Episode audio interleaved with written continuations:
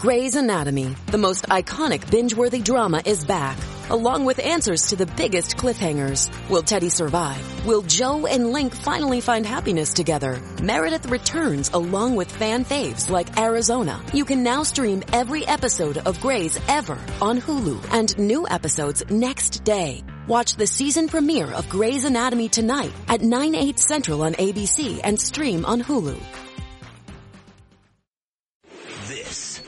Sid and Friends in the Morning. Entertaining and informative. 77 WABC. There's the birthday boy, John Sterling, 85 and loving it, thriving at 85. At the belt. Now the 3-2 swung on a pop foul back here. Ow! Really hit me. I didn't know it was coming back that far. so once again, it'll be a 3-2.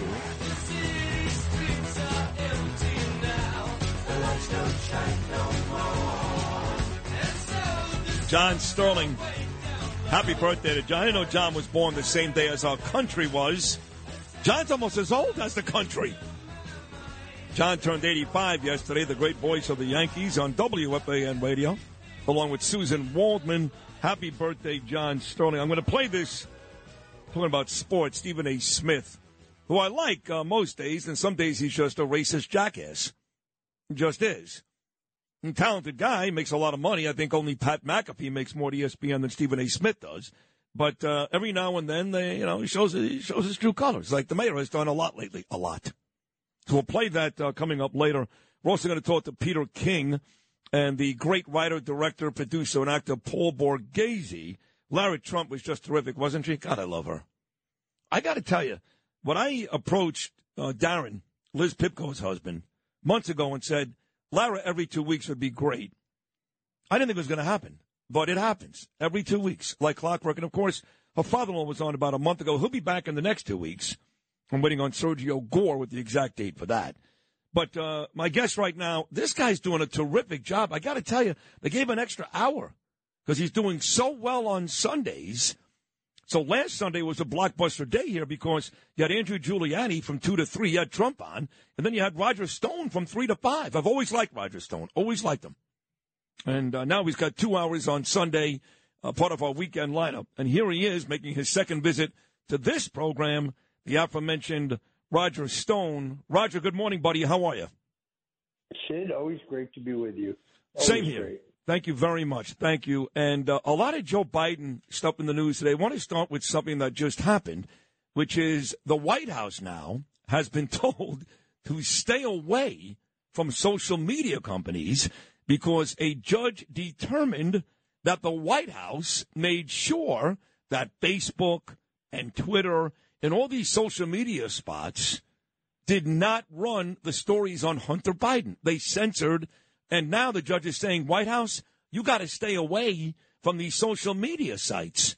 That's a big deal against Joe Biden, no? Well, I'll talk about closing the barn door after the horse has already escaped. Right. Yes. Uh, in other words, look, we know that uh, that Antony Blinken, our current Secretary of State, he's the guy who went out and ran and rounded up 51 current and former intelligence officers to co-sign a letter claiming that Hunter Biden's laptop was a fugazi, that it was Russian disinformation, just in time for the election, just to give Joe a talking point in the final debate with Donald Trump. Uh, polls after the, the election show 17% of the people say had they known about Hunter and what Hunter was up to, they would have voted differently. But of course, they didn't know. So while this may be good news for 2024, unfortunately, we're stuck with this shadrul in the White House now, whether we like it or not. I love it. Uh, those are two great. Roger Stone from downtown. I like it. Uh, you're right. You're right. It's a bit late, but uh, we'll take uh, victories. I guess it's better than never. But talking about Biden and his run, I think people are starting to figure it out. Democrats, a few independents, certainly, and Republicans we hate as guts. And there's a guy running against him named RFK Jr. And I haven't had him on yet, Roger. I know you have. Frank Morano has. I played a lot of his clips. Uh, O'Reilly and I had a long discussion about RFK a couple of days ago. He's still at about 20%. He's still a good 35 points behind Biden. So he's not really a legitimate competitor yet. But who knows? He's in second, and he does speak to a lot of people. He's a Democrat, but he says a lot of things that I even like. What are your thoughts on RFK? And do you think Biden is starting to lose sleep over this guy? Uh, he hasn't yet, but he but he should. In other words, I, I'm very impressed. Look, I'm 100% for Donald Trump. Everyone knows that. Uh, on the other hand, Don, Don, I like the idea of a bipartisan national unity ticket. Uh, we're extraordinary times in the country. We do need people, to, leaders who will bring us together rather than divide us apart. So the idea of Trump Kennedy is intriguing to me. Oh, let me stop you right there. Let me stop you right there. It is intriguing to me too and it's brilliant. I mean, it'd be easier to pick Kari Lake, like I just mentioned, or Tim Scott or Nancy Mace. What you're talking about is brilliant because now he gets his base. He gets independents and Democrats as well. My question is, while it's intriguing to Roger Stone, you know Donald Trump as well as anybody. Is it at all realistic? Well, the real question, Sid, is is it realistic today or will it be realistic next August when both men would have to make a decision? As of today, I don't think Robert Kennedy would consider it. In fact, he said that he wouldn't. And I don't think Donald Trump has it in mind based on everything I know. But that's today. Uh, in the meantime, late Friday, I don't know if you saw this, this just blows my mind. The Biden administration announced that they're going to keep a number of the documents regarding the assassination of, of Robert Kennedy's uncle, John Kennedy, sealed forever. Yes uh, and Robert Kennedy was, I think, very strong in his denunciation of this. Uh, let me get this straight. The reason they give us is, quote, national security reasons. But the Warren Commission tells us that there was no international involvement in John Kennedy's death, tells us there were no foreign actors involved. Uh, in 1976, the Congress passed a law that mandated the release of all these documents. Said it's been 60 years 60 years. Methods and sources, there's nobody involved in the JFK assassination who's still alive. They just do not want the American people to know what happened. It's an outrage. And for him to say, well, these documents will be out of, uh, be sealed forever. I think the next president might have a different idea. Well, let me ask you two questions about this. Again, this is the great Roger Stone. He does a tremendous show. In fact, we gave him a second hour on Sundays. He's now on three to five because he's so good. Uh, let's start with question number one. What would be Biden's motivation to keep them sealed? I think this is 100% the CIA. Donald Trump told me when the deadline came during his administration, he released tens of thousands of documents, but at the last minute, Mike Pompeo of the CIA, I'm not even sure that guy's really Italian. Anyway, Mike Pompeo of the CIA, uh, at the last minute convinced the president that some of them should be uh, held back for quote unquote further review. Well, in bureaucratic talk, that means never. Uh, and now the the decision moves to Biden. Several weeks ago, Biden announced that he too would release material, and he did release some material, but it's mostly innocuous. What everybody wants to see, what Robert Kennedy says he believes, Robert Kennedy Jr. says he believes, which I believe, is the Central Intelligence Agency the Secret Service, the FBI, Vice President Lyndon Baines Johnson, all of these people are complicit, yep. and that is what they're hiding. Yeah, I agree. Uh, I, I, agree with that too. I agree with that too. My question then becomes, and the, mob, and the mob, yeah, and the mob too. Of course. I mean, listen, Kennedy, God rest his soul, handsome man, charismatic, all those things, but this guy nearly got he nearly got us destroyed by Cuba. He's in bed with Sam Giancana. He's banging chicks every night in the Oval Office. He may have killed with his brother, maybe alleged Marilyn Monroe. This guy was a mess. I'm sorry, he was a mess. But I will ask you about uh, Lee Harvey Oswald. Then, so you think he did it, but he was just working for the CIA? But what is what is your theory on all that? I think he did not do it. What does he say when they bring him out in public? I'm a patsy. I didn't shoot anyone. He says, here's the simple point. If he shot somebody, why are there no nitrate burns on his chest or his hands? Right. He has a leaky car, $29 Carcano Italian Army carbine. But he supposedly shot somebody that day, but the but the test shows that there there are no gunpowder marks on his chest or his arms. No, I think he was set up. In fact, this Sunday Judyth Vary Baker, who the Warren Commission identifies as Lee Harvey Oswald's mistress, is going to be on my show to address exactly this point. Wow. Three o'clock, right here at WABC. Uh, what time will that be, Roger?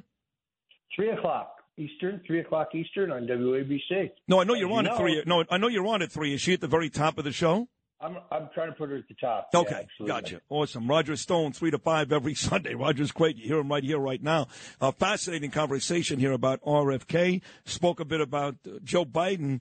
Yesterday uh, was the 4th of July, Roger, and I just admitted to Lara Trump, uh, your friend Donald's daughter in law, that um, while I enjoyed the fireworks and I love this country, and I still think, despite Biden being the worst president ever, I still think we're the best country in the world. But my excitement this weekend was met with a little solemn. I was solemn because uh, I, my city's a mess, my state's a mess, my country's a mess, and I need Trump back.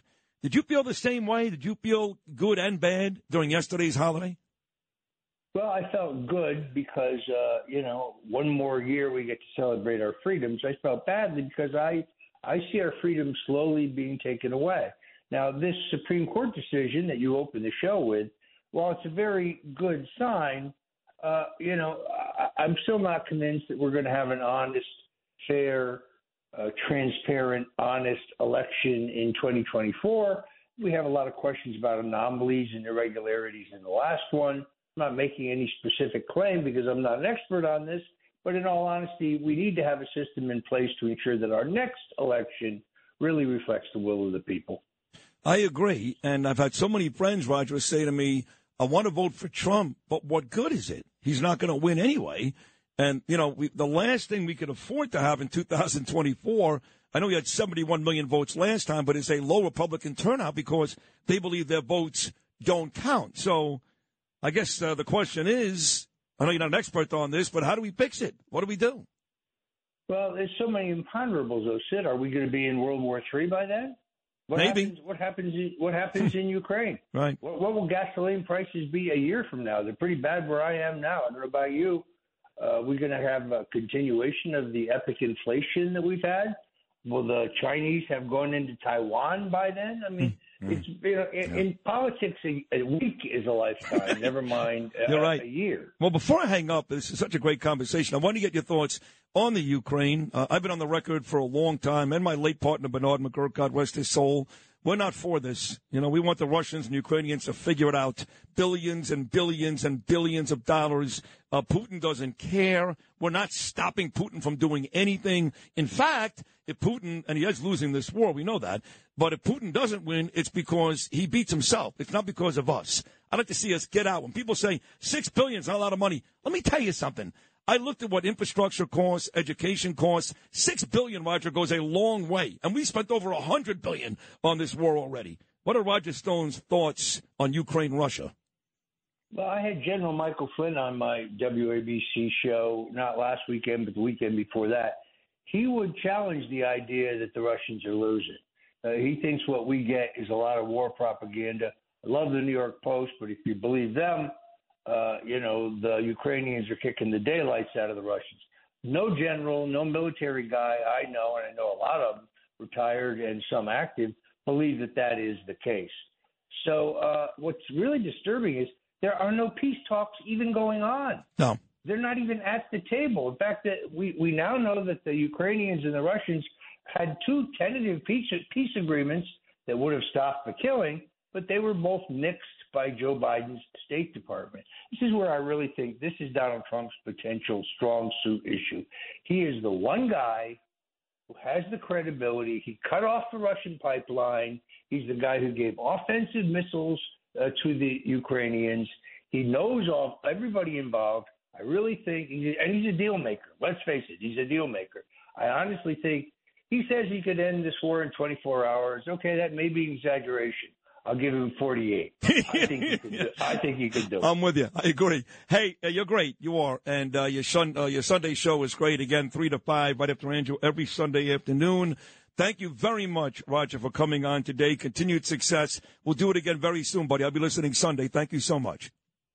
Sid, great to be here. Many thanks. You too. That's the great Roger Stone. He is terrific, folks. Check him out, three to five, every Sunday afternoon.